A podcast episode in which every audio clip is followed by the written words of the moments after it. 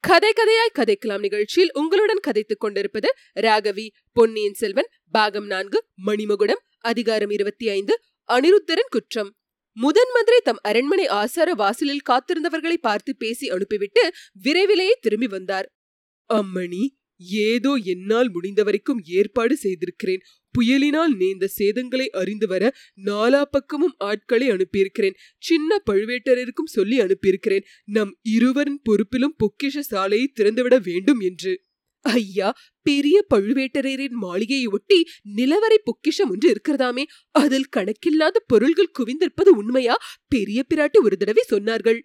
அதை திறந்தால் அதிலுள்ள பொருள்களைக் கொண்டு ஆயிரம் பெரிய கோயில்கள் புதிதாய் கட்டலாமே என்று அந்த அம்மாளுக்கு எண்ணம். நான் கூட அந்த நிலவரைக்குள் போனதில்லை அம்மா. அதற்குள் ஒரு தடவை போகிறவர்கள் உயிரோடு திரும்புவதில்லை.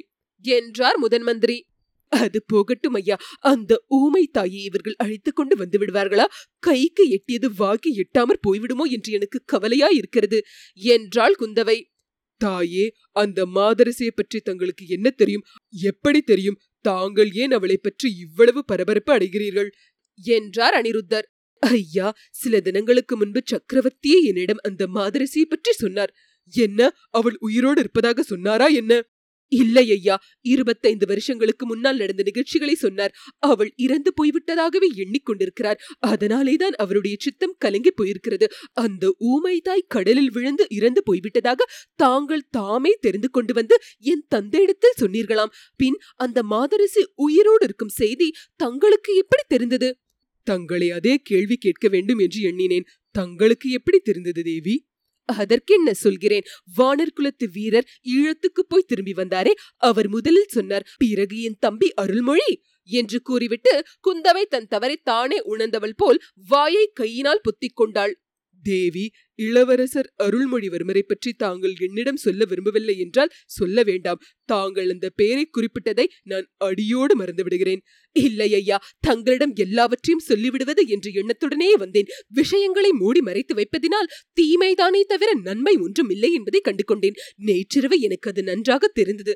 ஐயா என் இளைய சகோதரனை கடல் கொண்டு போய்விடவில்லை. பொன்னியின் செல்வனை சமுத்திரராஜன் காப்பாற்றி கரையில் சேர்த்தான். அவன் இப்போது நாகைப்பட்டினத்தில் உள்ள புத்த விஹாரத்தில் இருக்கிறான். அவனை பார்ப்பதற்காகவே நான் நாகைப்பட்டினம் போயிருந்தேன். ஆனால் தங்களுக்கு இது எல்லாம் தெரியும் என்று எனக்கு ஒரு சந்தேகம் உண்டு. தாங்கள் சந்தேகித்தது நியாயமே. ஆனால் தேவி தெரிந்ததாக நான் காட்டிக்கொள்ளவில்லையே. வேறு யாருடைய காரியத்தில் தலையிட்டாலும் தங்களுடைய காரியத்தில் தலையிடுவதில்லை என்று வைத்துக் கொண்டிருக்கிறேன். என்னுடைய ஆட்களுக்கும் அவ்விதமே கட்டளையிட்டிருக்கிறேன். தாங்கள் செய்வது எதுவும் உசித்தமாகத்தான் இருக்கும் என்பது என் நம்பிக்கை. நானும் மலைமான் கொடும்பாளூர் வேளானும் அடிக்கடி பேசிக் கொண்டிருக்கிறோம். இளைய பிராட்டி மட்டும் ஆண் பிள்ளையாக பிறந்திருந்தால் இந்த அகில உலகத்தையும் சோழர்களின் வெண்கொற்ற குடையின் கீழ் கொண்டு வந்து தனியாக செலுத்தி ஆண்டு வருவாள் என்று. அந்த மாதிரி எண்ணம் எனக்கு இருந்தது உண்மைதான். நான் பெண்ணாக பிறந்திருந்த போதிலும் என் சகோதரர்கள் மூலமாக அந்த மனோரதம் நிறைவேறும் என்ற ஆசையுடனே இருந்தேன். அந்த ஆசையை இப்போது விட்டுவிட்டேன். ஐயா ராஜ விஷயங்களில் பெண்கள் தலையிடவே கூடாது என்று முடிவும் செய்துவிட்டேன். பாருங்கள் என் சகோதரனை நாகைப்பட்டினம் சூடாமணி விஹாரத்தில் இருக்கும்படி செய்தேன். அதன் விபரீத பலனை பாருங்கள். ஒன்றும் நேர்ந்து விடவில்லையே தாயே. பொன்னியின் செல்வனை நடுக்கடலில் காப்பாற்றிய சமுதிரராஜன் இப்போது கரையில் பத்திரமா இருக்கும்போது தீங்கு விளைவித்து விடுவானா? ஐயா தாங்கள் உடனே என் தந்தையிடம் வந்து இவ்வாறு தைரியம் சொல்லுங்கள். ஆஹா சக்கரவர்த்திக்கு தெரியுமா என்ன? இளவரசர் சூடாமணி விஹாரத்தில் இருக்கும் செய்தி? நேற்று இரவுதான் சொன்னேன் சொல்லும்படியாக நேர்ந்துவிட்டது. ஆஹா இன்னும் கொஞ்ச நாள் சொல்லாமல் இருந்தால் நன்றாயிருந்திருக்கும். தாங்கள் செய்திருந்தது மிக நல்ல ஏற்பாடு என்று நினைத்தேன். தேவி சோழ நாடு முழுவதும் ஒரே கொந்தளிப்பா இருக்கிறது நேற்று அடித்த புயல் காரணமாக வெளியில் ஏற்பட்ட கொந்தளிப்பு சில நாளாகவே சோழ நாட்டு மக்களின் உள்ளத்தில் பொங்கிக் கொண்டிருக்கிறது. மதுராந்தகன் மீதும் பழுவேட்டரர்கள் மீதும் ஜனங்கள் ஒரே கோபமாய் இருக்கிறார்கள் இளவரசரை பழுவேட்டரர்கள் தான் கடலில் மூழ்கடித்து விட்டதாக பலர் நம்புகிறார்கள். இச்சமயத்தில் இளவரசர் இந்த நாட்டில் இருப்பது தெரிந்தால் மக்கள் கொந்தளித்து எழுவார்கள். இளவரசரின் தலையில் இப்போதே மணிமுகடத்தை சூட்ட வேண்டும் என்று பெருங்கிளர்ச்சி செய்வார்கள். பழுவேட்டரர்களும் சண்டைக்கு எப்போது முகாந்திரம் ஏற்படும் என்று காத்திருக்கிறார்கள். கொடும்பாளூர் பெரிய வேளார் பெரும் படை திரட்டி கொண்டு தஞ்சையை நோக்கி வந்து கொண்டிருக்கிறார்.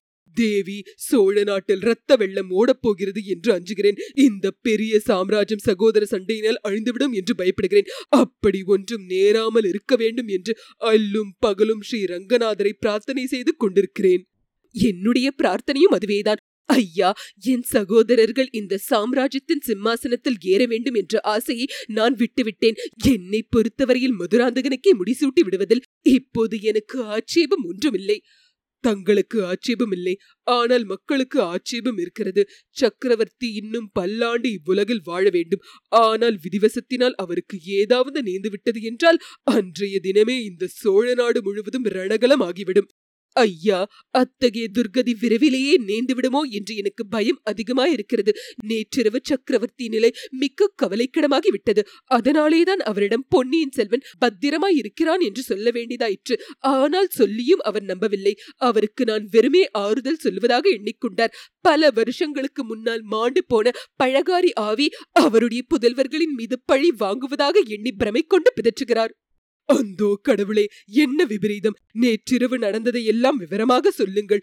அதற்காகத்தான் வந்தேன் ஐயா. சொல்லி தங்களிடம் யோசனை கேட்பதற்காகவே வந்தேன். முந்தடவை சுந்தர சோழர் மருத்துவ சாலை ஏற்படுத்துவதற்காக நான் வந்த சமயத்தில் சக்கரவர்த்தி எனக்கு அந்த பழைய வரலாற்றை கூறினார். ஈழ நாட்டை அடுத்த தீவில் தாம் ஒதுங்க நேர்ந்தபோது கரையர் மகள் ஒருத்தி தம்மை கரடிக்கு இரையாக்காமல் காப்பாற்றியது பற்றி சொன்னார். பின்னர் தீவிலேயே சில மாத காலம் சொப்பன சொர்க்கலோகத்தில் வாழ்வது போல அந்த பெண்ணுடன் வாழ்ந்திருப்பதை பற்றி சொன்னார். பின்னர் இந்த தஞ்சை புரிக்கு அவர் அழைத்து வரப்பட்டதையும் கூறினார். அரண்மனை வாசலில் குடியிருந்த வட்டத்தின் மத்தியில் கரையர் மகளை பார்த்ததையும் ஆறுயிர் நண்பராகிய தங்களை விட்டு அவளை தேடிக்கொண்டு வர சொன்னதையும் தாங்கள் தேடி போய் திரும்பி வந்து அவள் கடலில் விழுந்து இறந்தாள் என்று தெரிவித்ததையும் கூறினார். அது முதல் அடிக்கடி அந்த கரையர் மகள் ஆவி வடிவத்தில் வந்து தம்மை துன்புறுத்துவதாகவும் சமீப காலத்தில் அவள் வருகை அதிகமாய் இருப்பதாகவும் கூறினார். தேவி அதையெல்லாம் நீங்கள் நம்பினீர்களா? தந்தை கூறிய வரலாறு அவ்வளவு அதிசயமா இருந்தபடியால் என் மனமும் மிக குழம்பி விட்டது. இறந்து போனவளின் ஆவி வந்து தந்தையை தொந்தரவு படுத்துவது சித்த பிரமையா இருக்கலாம் என்று நினைத்தேன். பிறகு யோசித்து பார்க்க பார்க்க வேறு சில ஐயங்கள் உண்டாயின. வானத்தி ஒரு நாள் இரவு சக்கரவர்த்தியின் கூக்குரலை கேட்டு போய் பார்த்தாள். பழுவூர் இளையராணி மாதிரி ஒரு உருவம் மன்னரின் எதிரில் நிற்பதைக் கண்டு திடுக்கிட்டு மூச்சித்து விழுந்தாள். அது முதல் அந்த கரையர் மகளுக்கும் இந்த பழுவூர் இளையராணிக்கும் ஏதோ சம்பந்தம் இருக்க வேண்டும் என்று தோன்றியது. வல்லவரையரும் அருள்மொழியும் கூறியதிலிருந்து அது உறுதியாயிற்று.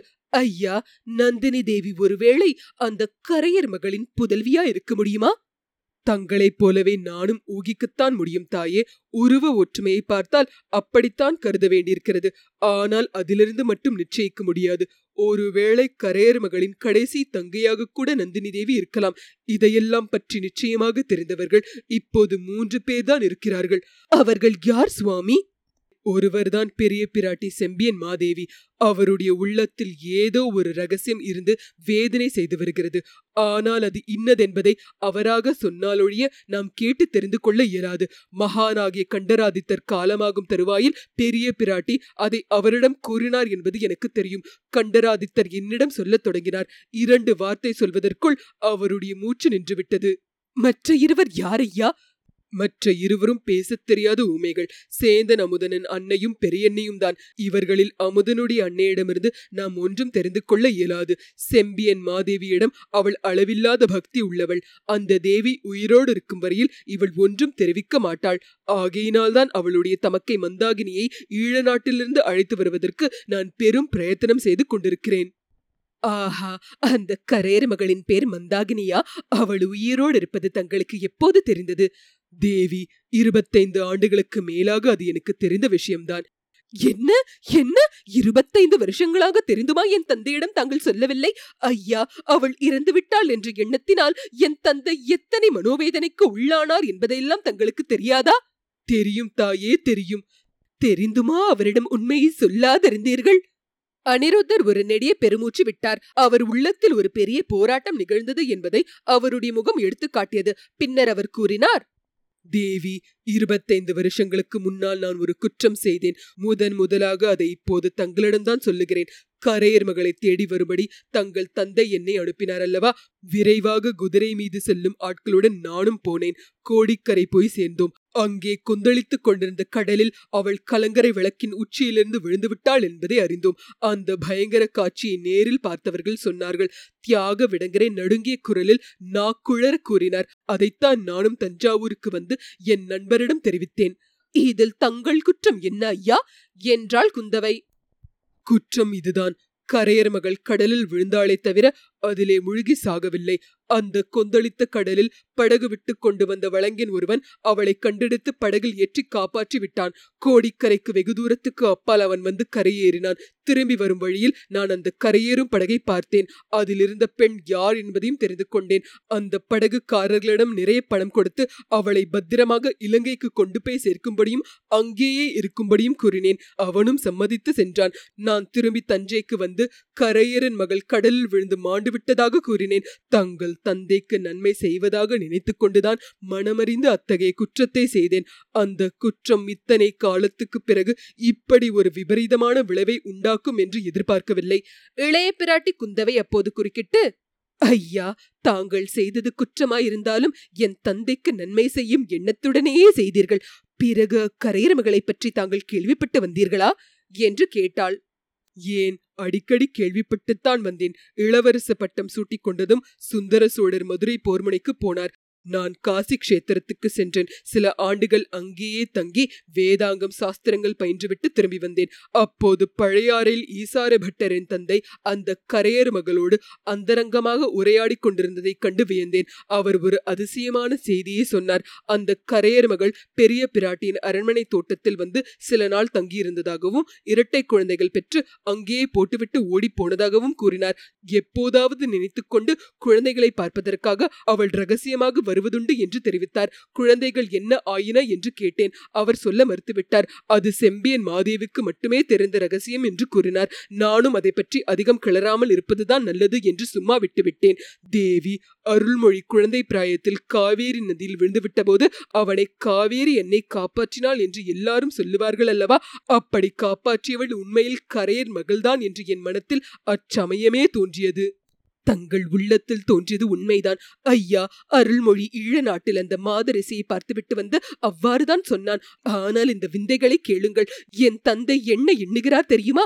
கடலில் விழுந்து இறந்த கரையர் மகள்தான் ஆவி வடிவத்தில் வந்து தம் மக்கள் மீது பழி வாங்குவதாக எண்ணுகிறார். நேற்றிரவு வெளியில் கடும் புயல் அடித்தபோது என் தந்தையின் உள்ள புயலும் வேகத்தை அடைந்தது. இரவு முழுவதும் அவர் தூங்கவே இல்லை. என்னையும் தூங்கவிடவில்லை. பழைய கதைகளை எல்லாம் மறுபடியும் சொன்னார். கடலில் விழுந்து இறந்த அந்த பழிகாரிதான் இப்போது என் பேரில் பழி வாங்குகிறாள். அவள்தான் என் அருள்மொழியை கடலில் மூழ்கடித்து கொன்றுவிட்டாள். கரிகாலனையும் அவள் பழி வாங்காமல் விடமாட்டாள் என்று அடிக்கடி அலறினார். என் ஒரு மகனாவது உயிரோடு இருக்கும்போது என்னை கொண்டு போக மாட்டாயா யமனே?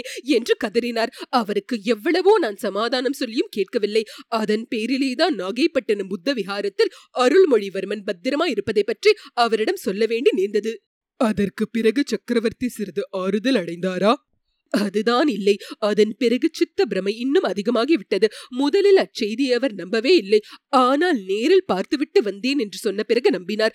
ஏன் அவனை அழைத்துக் கொண்டு வரவில்லை என்று கேட்டார். குளிர் சுரத்துக்கு பிறகு பிரயாணத்துக்கு வேண்டிய உடல் பலம் வரவில்லை என்றும் விரைவில் அழைத்துக் கொண்டு வர ஏற்பாடு செய்வதாகவும் கூறினேன்.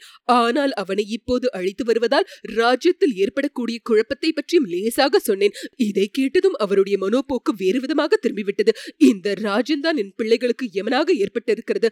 ராஜ்யம் அவர்களுக்கு இல்லை என்று தீர்ந்தால் என் புதல்வர்கள் உயிரோடு சுகமாயிருப்பார்கள் அதற்காகத்தான் அவர்களை இங்கு அழைத்து வர இவ்வளவு அவசரப்படுகிறேன் என்றார். திடீரென்று இன்னொரு பீதி அவர் மனத்தில் குடிக்கொண்டது உக்கிரமான புயல் காற்றினால் நேற்றிரவு அரண்மனையெல்லாம் கிடுகிடுத்து போயிற்று. ஒரு தடவை பேரிடி இடிந்து ஓய்ந்ததும் என் தந்தை வெறி கொண்டு விட்டார்.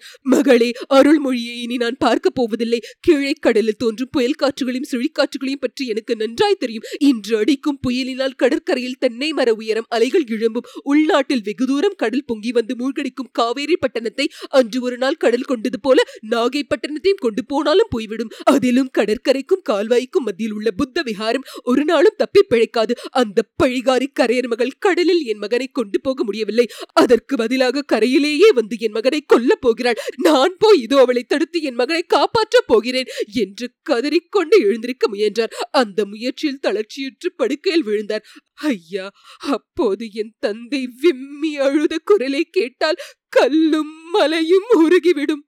என்றாள் இளைய பிராட்டி. அவளுடைய கண்களில் அப்போது தாரை தாரையாக கண்ணீர் விழுந்து கொண்டிருந்தது. இத்துடன் அதிகாரம் இருபத்தி ஐந்து முற்றிற்று.